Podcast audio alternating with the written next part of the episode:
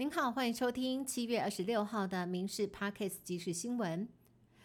中度台风杜苏芮的暴风圈预计今天下午将逐渐笼罩台东、高雄和屏东的陆地，雨势会越晚越大。气象局预估花莲及台东山区的总雨量有机会上看1000毫米。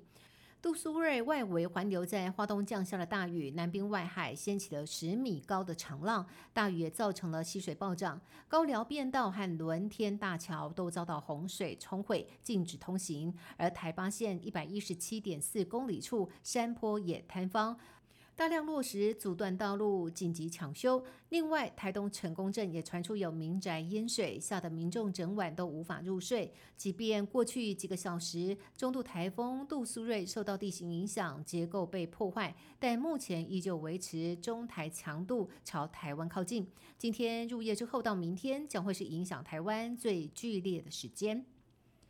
随着杜苏芮台风逼近，花东一带的风雨逐渐变大。不过，在台东的许多知名观光景点，包含了海滨公园、小野柳、台湾史前文化博物馆等地，还是吸引了不少观光客前来。大家不畏台风即将侵袭，抓紧时间到此一游。还有摊商看到人潮，依旧来附近摆摊做生意。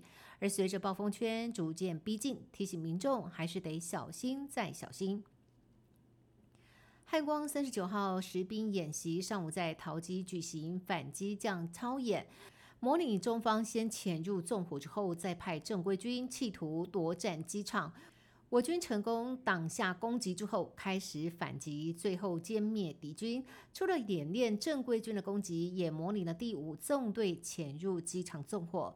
机场警消合力抢救，防堵近来盛行的灰色地带作战。这是汉光近40年来史上首次在桃机演练，但是空域管制缩短到大约40分钟，旅客大多表示可以理解，没有造成太大困扰。另外，汉光军演假想中国攻打我国重要基础设施，上午在桃园炼油厂模拟中国试图突袭守军，试图拿下炼油厂，我军部队马上增援。此外呢，还有模拟敌军驾驶直升机从空中投放部队。昨天才确诊的蔡总统也现身视察，他身穿迷彩服和防弹背心，戴着口罩，虽然声音沙哑，但是精神看起来还不错。北流还有 1.9 亿工程款没有结清，监察院也介入调查。柯文哲昨天晚上发文，我盖我负责，监院要查我不怕，对历史负责，更反批文化部公文拖到今年7月，不然他早用2倍金支付了，还点名蒋万安编列预算不对。特别是议员批评柯文哲任内为了逃避议会究责，没有把案子送到议会争取预算，才会累积千万利息，要全民买单。夏天到了，民众爱喝冰凉饮料，但是饮品或者是冰块的保存都是一门学问。食药署稽查包括5家知名业者，包括了清源、Cold Stone， 还有阿义凤梨冰、鲜芋仙以及甘蔗妈妈，总共有6项饮冰品不符食安标准，总共开出了18万元的罚单。食品没有依照标示，最高罚300万元；标示不实则最高400万元。涉及食安问题，最高可开罚2亿元。也提醒食品业者应该要加强落实自主管理。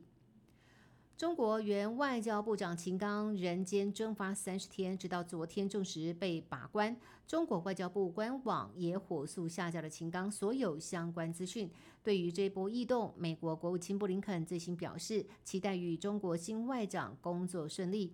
由于秦刚据传是习近平的人马，一路升官相当顺利。2022年底升任外长之后，又马上当上国务委员，3个月内连升2级，跻身党和国家领导人，在中国政坛十分少见，如今却跌落神坛。究竟是否因为涉入双面谍桃色风波，或者是卷入政治斗争，外界雾里看花。美国热浪持续肆虐，全美超过有30处大型野火狂烧，各地高温也不断破纪录。亚利桑那州与内华达2个州，8月合计有超过30人死于高温，全国有4500万人都笼罩在高温警告范围内。另外，欧洲也持续遭热浪影响，希腊多座岛屿，还有北非的阿尔及利亚等地野火频传，地中海几乎要变成火环。其中，希腊野火酿成3人死亡，包括一架消防飞机坠毁，还有2名驾驶不幸丧生。而西班牙里斯本则是有野火已经逼近民宅。